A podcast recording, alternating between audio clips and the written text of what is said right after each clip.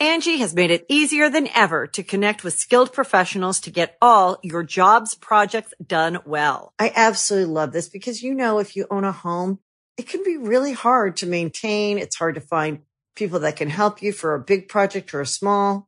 Well, whether it's in everyday maintenance and repairs or making dream projects a reality, it can be hard just to know where to start. But now all you need to do is Angi that and find a skilled local pro who will deliver the quality and expertise you need. Angi has over 20 years of home service experience and they've combined it with new tools to simplify the whole process.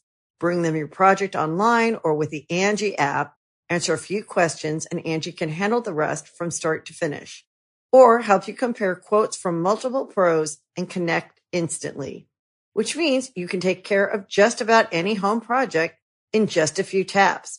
Because when it comes to getting the most out of your home, you can do this when you Angi that. Download the free Angi mobile app today or visit Angi.com.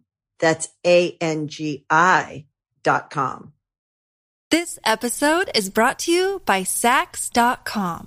At Saks.com, it's easy to find your new vibe. Dive into the Western trend with gold cowboy boots from Staud, or go full 90s throwback with platforms from Prada. You can shop for everything on your agenda, whether it's a breezy Zimmermann dress for a garden party or a bright Chloe blazer for brunch. Find inspiration for your new vibe every day at Saks.com.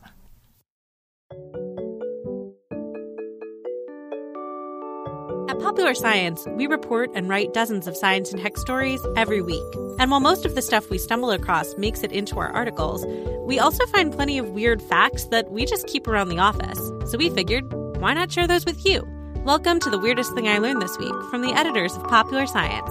I'm Rachel Feltman. I'm Purbita Saha. I'm Claire Maldarelli. So, on the weirdest thing I learned this week, we start by each offering up a little tease about some kind of fact or story that we found in the course of reading, writing, reporting, etc., and decide which one we just absolutely have to hear about first. Then, once we've all had time to spin our little science yarns, we reconvene and decide what the weirdest thing we learned this week actually was. Purbita, what's your tease? Uh, I'm going to tell the fun story of a genius black woman who turned boring old dandruff shampoo into a miracle cure worth millions. Excellent. Wow. Claire, how about your tease? Yes, I'm going to talk about something less exciting, I guess. That's a bad way to start. Um, I am going to talk about a really, really old light bulb. You know what? I I believe in you. I think swear you're gonna you're gonna make it thrilling. I'm ready for Thank a you. roller coaster of emotion.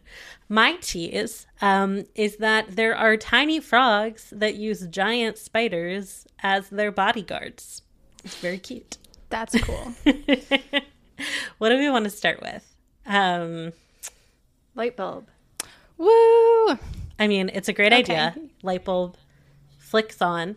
We begin. So, Claire, tell us all about it. illuminate us.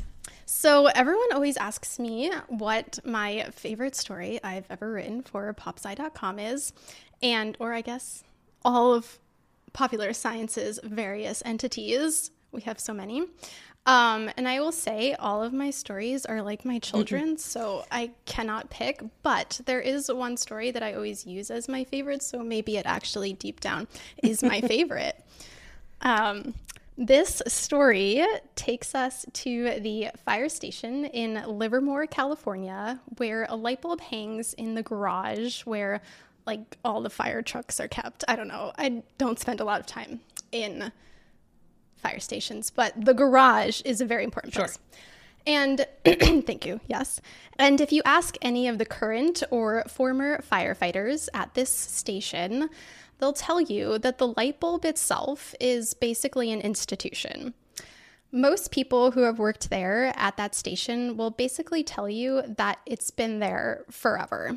And that's kind of almost true. According to Tom Bramell, who is a former deputy fire chief for the Livermore Pleasanton Fire Department, when he began working there in the early 1970s, they'd essentially like swat the light bulb for good luck, but never really thought that much of it. They were just like, here's this old light bulb. It's been here forever. Now we just have to swat it before we go fight fires. Um, that is until 1972 when a local news reporter was hearing stories that the light bulb had been there for decades. And he was like, How is a light bulb just still glowing for decades and decades? And he just kept hearing of this this light bulb. And he was like, maybe they're all just talking about like the idea of the light bulb, but for sure the light bulb has been replaced many times. So he did this big like investigation into a light bulb. Now I would love to just like spend months and months investigating a light bulb. It sounds amazing as like a journalist. This is why endeavor. we need to support local journalism. who else, who else yes, Rachel, exactly. Yes. So, with the help of some scientists, of course, he um, was able to help date the light bulb to the early 20th century. So, you might be thinking an old broken light bulb is hanging in the fire department garage. Like, what's its significance? The catch is that the light bulb seriously still works. Today, more than 100 years after it was made, it still still turns on and glows. It even has its own webcam that you can visit online. Um, and to this day, despite many studies after this initial 1972 investigation, uh, scientists have yet to pin down exactly why it still works. So, here's what they do know. The bulb, and this took me into like a deep dive of light bulbs, and now I have this great appreciation for all light bulbs. Like, whenever I turn off my Christmas lights that are still up that I need to put down, and uh, whatever other lights in my house. I'm just like, I appreciate the light bulb. So I hope you will too. This bulb was made by a company called the Shelby Electric Company, which was a, I believe it is now not a company anymore. Um, but it was an Ohio based company established in 1896, and in its heyday, which was like the early 1900s, it was known for creating some of the best products around. Most notably, the company attracted the attention of this guy, Adolphe Chaillet, a French inventor and electrical engineer who eventually moved to Ohio to work at Shelby.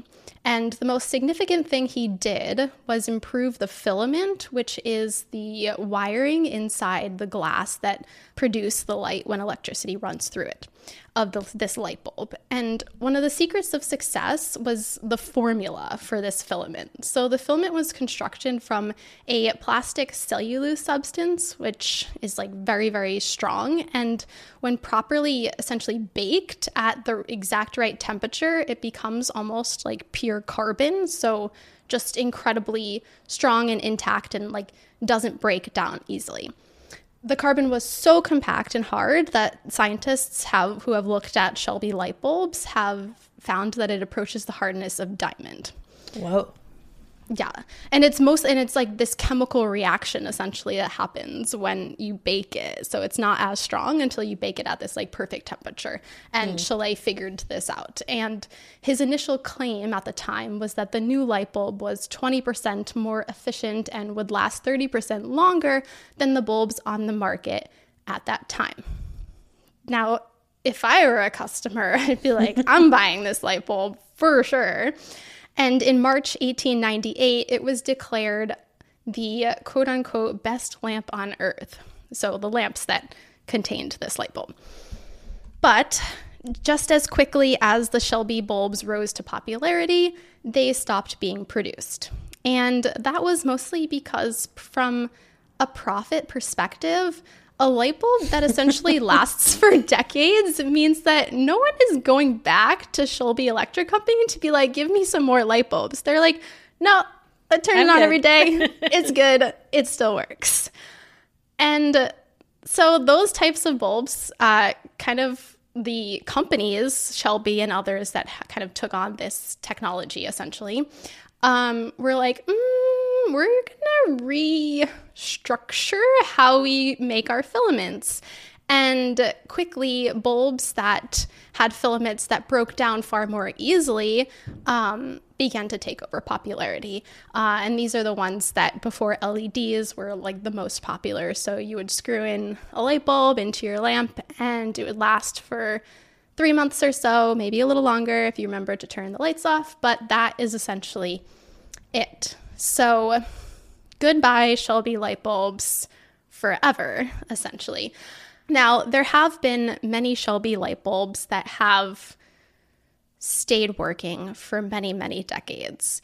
And eventually, though, the filament inside, as strong as it is, nothing lasts forever, right? Um, does break down. So there have been like 80 year old light bulbs, 70 uh, year old light bulbs, and all of them have gotten attention, but then eventually they have died out. The one in the Livermore fire station, though, is still functioning.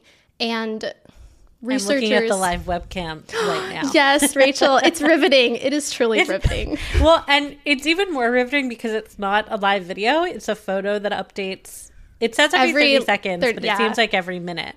But anyway, that makes it even more fascinating because it's just like, when's it going to change? And the answer is it it never changes. I mean, I guess periodically there's probably someone in the background, but it's just a light bulb that's still burning unless it shuts off and then you're oh witnessing oh history. Imagine being the person who who saw that happen. Ah. Right. So, yeah, over the years, um, researchers have known this, and um, scientists have always been intrigued by this light bulb in the Livermore fire station. And they know that it is a super strong filament that is, you know, as that like other ones have been broken apart and looked at, and it's like, you know, this diamond like hardness.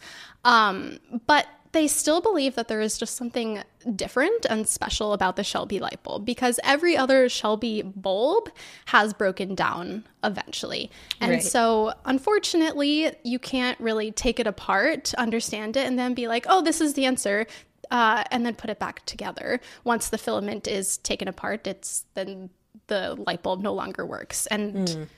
This light bulb is so beloved that I sure. can never see that happening. But they do have a guess as to what um, is kind of making the quote unquote magic like that's a bad phrase. We are science people. um, but they suspect that the bulb's filament has a perfect vacuum seal that mm. further protects its innards. So essentially, like if it's sealed so tightly and nothing is getting through, then the filament literally can't break down. And that is what they think is happening.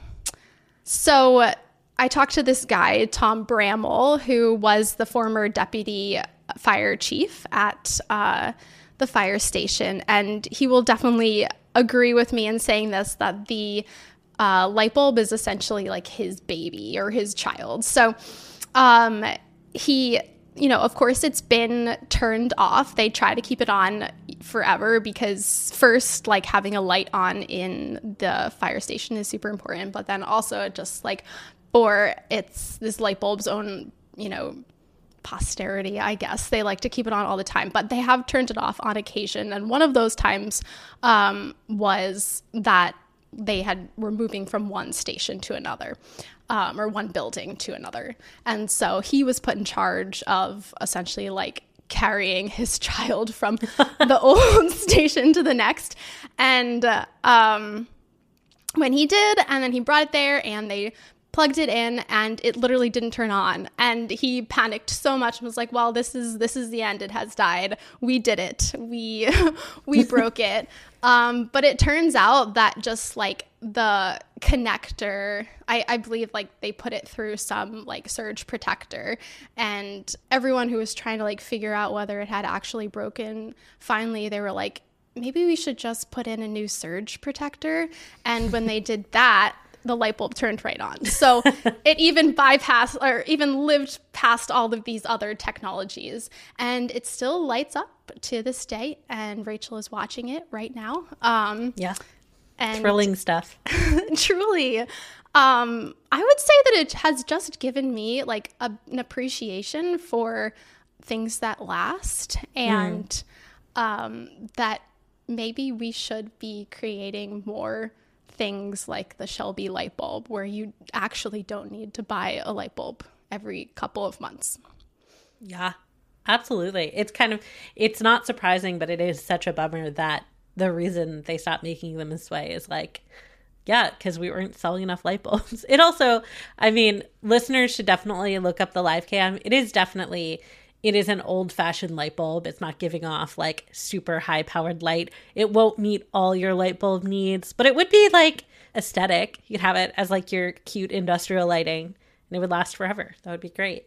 Yes, exactly. I agree. I would love to have it in my apartment as like my my nightlight that I yeah. go to. Oh, yeah. Yeah, perfect. Mm-hmm. Mm-hmm. Has it been like recreated anywhere else or I guess it's still a bit of a magical mystery, as you said. Yeah, it's totally a mystery. I mean, there have been other Shelby bulbs that have eventually burnt out, like 80 year old ones. Um, but uh, all of those seem to like eventually break down. So they're like, why is this one not breaking down? It must be this like perfect seal that wasn't even intentional by Shelby. Their intention was to create like a filament that was super hard that wouldn't break down, but in making this like perfect seal around it, they kind of created like another layer of protection. Mm. Um, I wonder if when it finally dies, assuming it doesn't just outlive all of us, um, I wonder if they'll entrust it to an expert to do like a post mortem, and maybe we can figure out what was so special about it. Oh, most definitely. There are a ton of physicists that are like obsessed with this light bulb. I bet you there is like a list of people who are like, if this dies, it's mine. or like, I have ideas for it. I have a grant written up. They're ready to go. Yeah. Well, it, I I hope that the light bulb uh, keeps going strong, but um, that is perhaps an exciting science story to look forward to uh, when it when it finally gives out. Yes, definitely. I want to be one of the reporters that are there, like being on like, the scene, on kept the out, scene, waiting for it to happen. yes. I wonder if they'll like will it start to dim? I can just see it becoming like an uh, an event if they're like, oh, it, she seems like she's gonna go any day now. it's flickering. All right, we're gonna take a quick break and then we'll be back with more facts. Angi has made it easier than ever to connect with skilled professionals to get all your jobs projects done well. I absolutely love this because, you know, if you own a home, it can be really hard to maintain. It's hard to find people that can help you for a big project or a small. Well, whether it's in everyday maintenance and repairs or making dream projects a reality, it can be hard just to know where to start. But now all you need to do is Angi that and find a skilled local pro who will deliver the quality and expertise you need. Angi has over 20 years of home service experience and they've combined it with new tools to simplify the whole process. Bring them your project online or with the Angi app, answer a few questions and Angi can handle the rest from start to finish or help you compare quotes from multiple pros and connect instantly, which means you can take care of just about any home project in just a few taps. Because when it comes to getting the most out of your home, you can do this when you Angi that. Download the free Angi mobile app today or visit Angi.com. That's A-N-G-I dot com.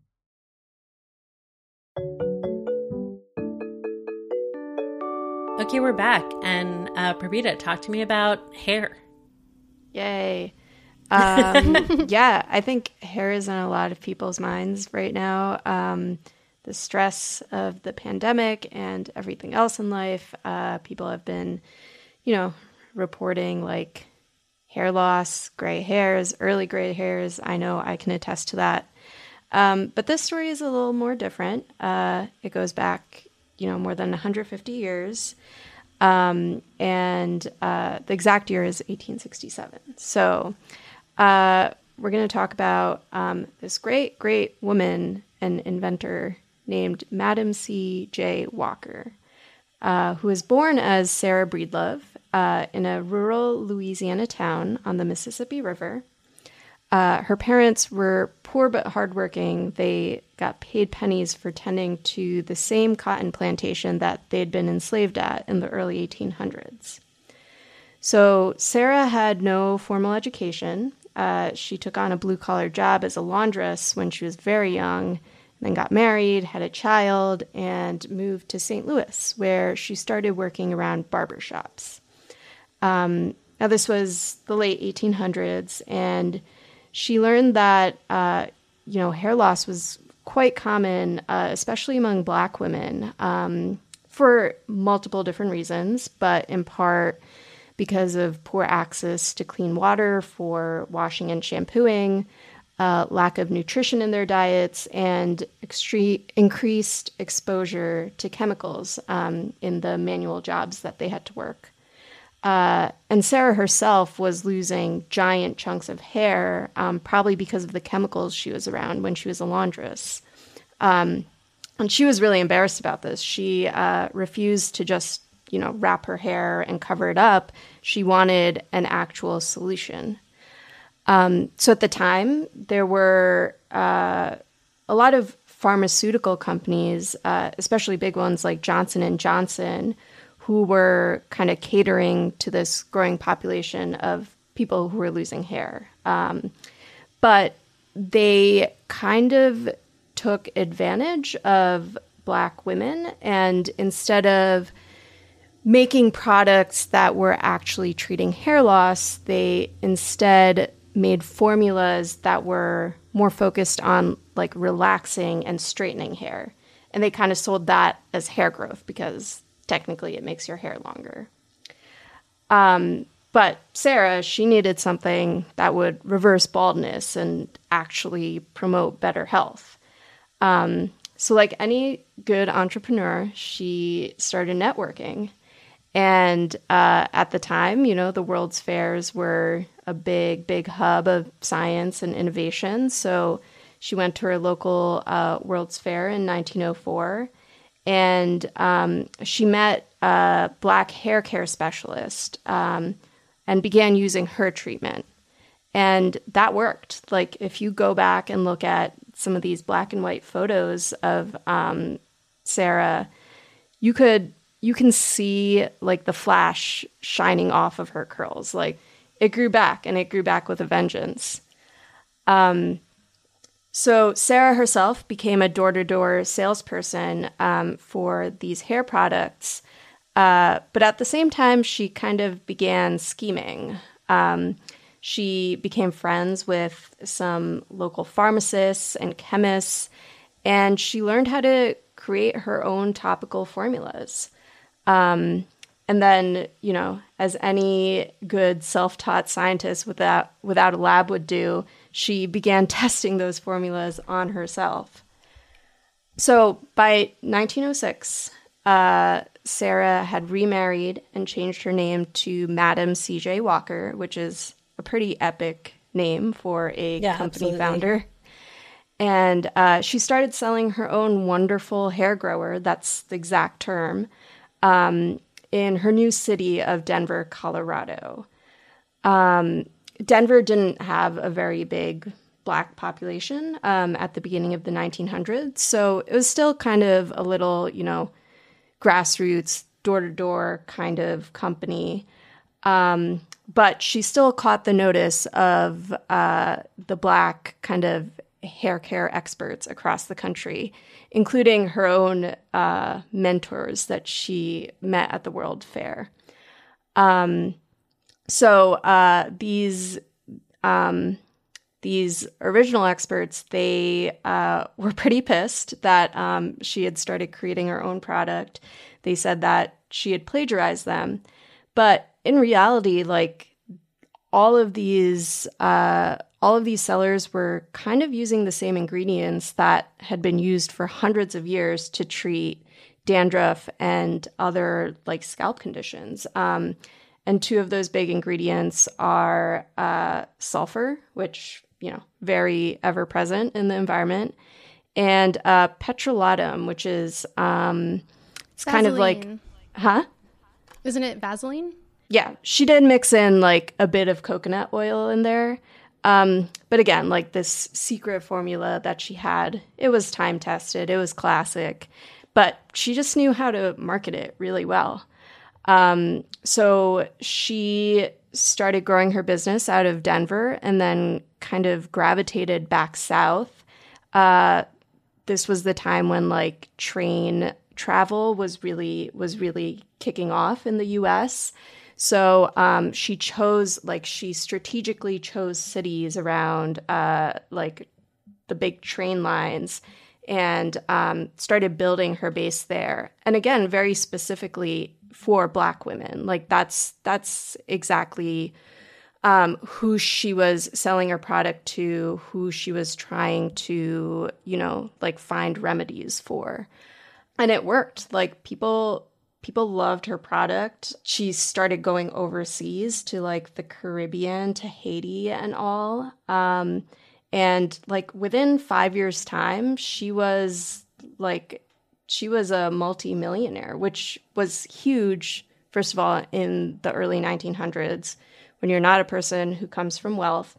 And also, you're a black woman um, who was born to, you know, sharecroppers. Um, so yeah, her her product is still um, like if you go and look at you know some of the shampoos and many of the hair products on your shelf, they probably include those same ingredients, um, sulfur and petrolatum. But uh, her products are also still being sold, um, you know, like 150 years later. And um, she she went on to not only continue this business, but also like fund a lot of other Black entrepreneurs in the early 1900s.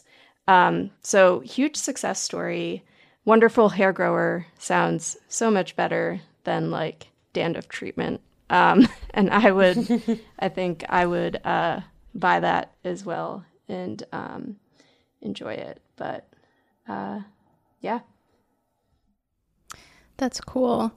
Yeah, I, I'm always fascinated by hair care products. Um, there's just so many on the market, and like finding one that works for you is amazing. and then you use it forever. I think I've literally been using the same shampoo for 15 years because I refuse. That's pretty good. I've heard like such, and probably none of them scientific. I've heard such varying advice from like people at the salon about how you're supposed to. Some say like you stick to the tried and trust tried and tested product. Um, but others like say you should switch on and off to like give your hair, I don't oh, know, yeah. like different experiences. But um, yeah, I don't think anyone's truly nailed it. Um, the one uh, condition like I see a lot of good conversation around today is uh, alopecia, and uh, like I do wonder if uh, there is. I think there are higher rates of alopecia among black women as well, in part because of like the heavy um, chemical treatments used for relaxing hair and such. Mm. Um, but like I was wondering, like if um, Madam CJ's treatment, like if women who were experiencing alopecia were, um, you know, like kind of depending on her product. But I don't it wouldn't have quite worked because I think it's also um, it's like also an immune related condition.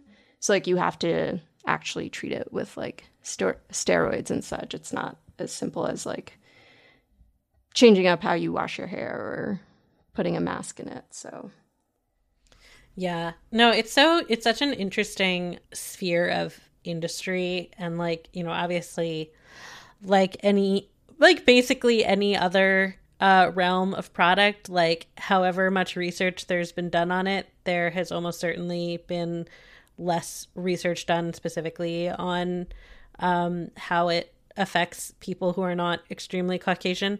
Um, and yeah, I mean, I've been thinking about this a lot because um, we do a lot of research on the Dyson hair care products for like our annual Best of What's New awards because they do create like really weird and innovative beauty tools in a space that like doesn't see a lot of actual innovation.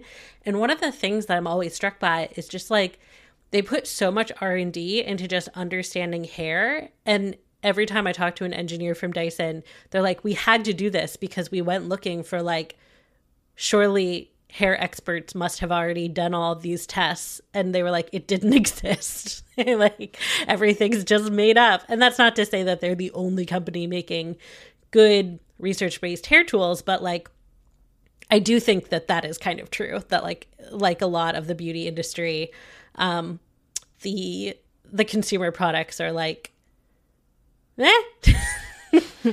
yeah and that's so surprising Marketing. because hair is like healthy hair is so valued um right. and like claire said there's so many there's so much focus on different hair products but yeah there's nothing informing it. Again i would be i feel like this is a running theme on weirdest thing but i'd be interested to see how much like funding for research goes into treating like or looking at male pattern baldness versus oh my just god like i bet so much. general hair um and also companies know that what people want is like the latest buzzword. I mean i've definitely seen i love reading articles uh where um hairstylists are just like please wash your hair.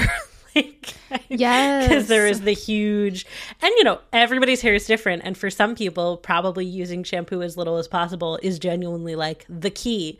But like not for everyone. And some people just need to wash their hair and hairstylists are like please please i beg you Well, that was yeah, some of the writing I read on like Madam C.J. Walker's success, and one of the best books about it is written by her own, I think, great granddaughter who helped revive her product more recently. But yeah, it says like there hasn't been, you know, like complete scientific study of like how well the ingredients she chose actually like stimulate hair growth, but um part of it was the treatment included like actual not just product but also practices. And because like people were buying this like shampoo and mask they were also washing their hair more and like massaging their scalps. And so it was like it could have been a combination of just like better hair cleanliness and i have a little scalp massager for when i shampoo my hair. It's great. Ooh. i need one you know I and it's one. like it can't hurt and it makes uh i'm like you know more blood. It's always good. Get the get that blood. That's what i think to blood in your myself as i scrub my scrub my poor little head. Um Well, anyway. you, you both have great hair so i'm oh thank you so much. As do you. Mm-hmm. we're just We're, we're just we three gorgeous such- gals with beautiful tresses on this podcast what can we say all right let's take a quick break and then we'll be back with more facts This episode is brought to you by Saks.com. At Saks.com, it's easy to find your new vibe. Dive into the Western trend with gold cowboy boots from Staud, or go full 90s throwback with platforms from Prada. You can shop for everything on your agenda, whether it's a breezy Zimmermann dress for a garden party or a bright Chloe blazer for brunch. Find inspiration for your new vibe every day at Saks.com.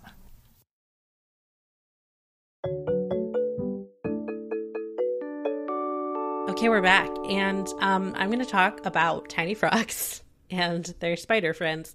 So, yeah, I I came to the story because I, I recently saw one of those like not necessarily very reputable screenshots that are like sciencefact.com, um, and it was claiming that there are spiders and frogs that are best friends.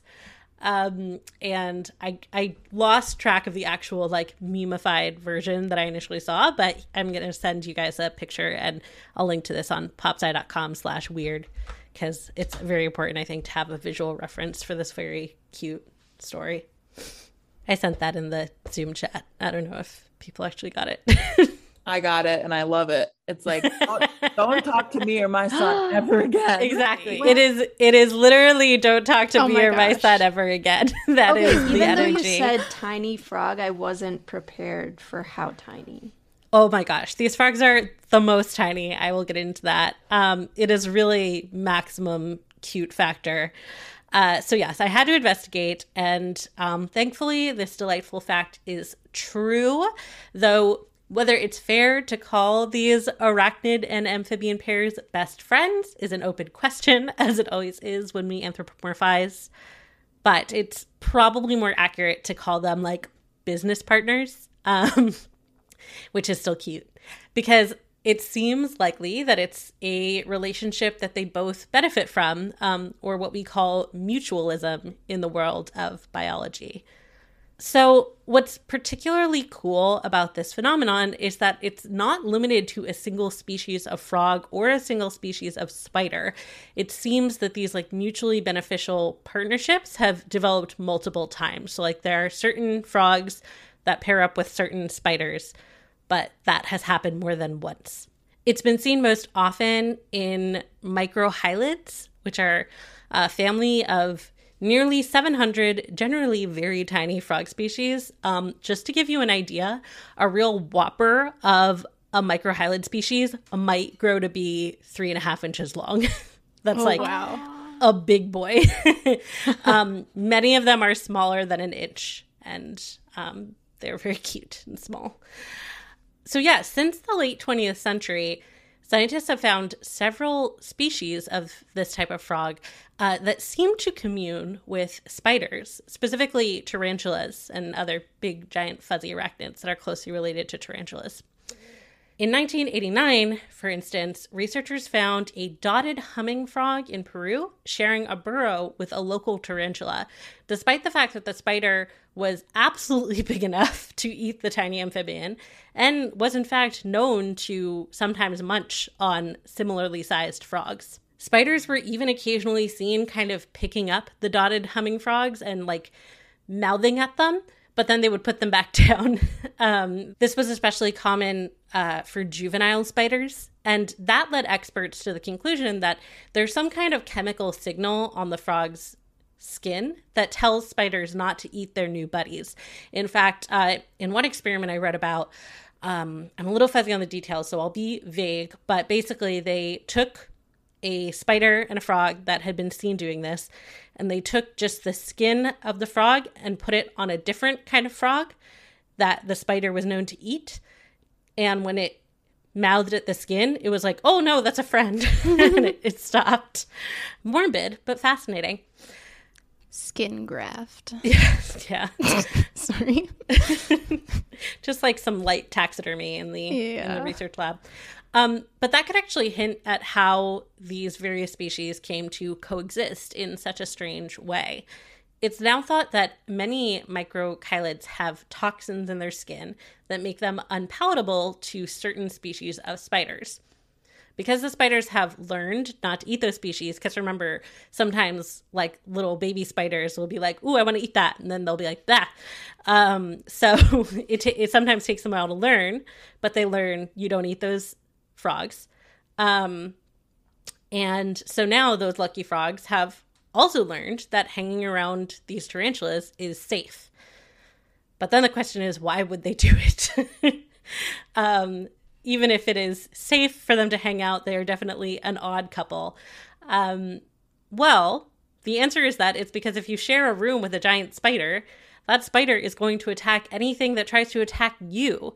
It can't be sure that a predator isn't going for it or its eggs. So they share these burrows. They basically they're like literally just like sleeping in like dark little holes together. It'll be just a bunch of tarantulas and these little frogs.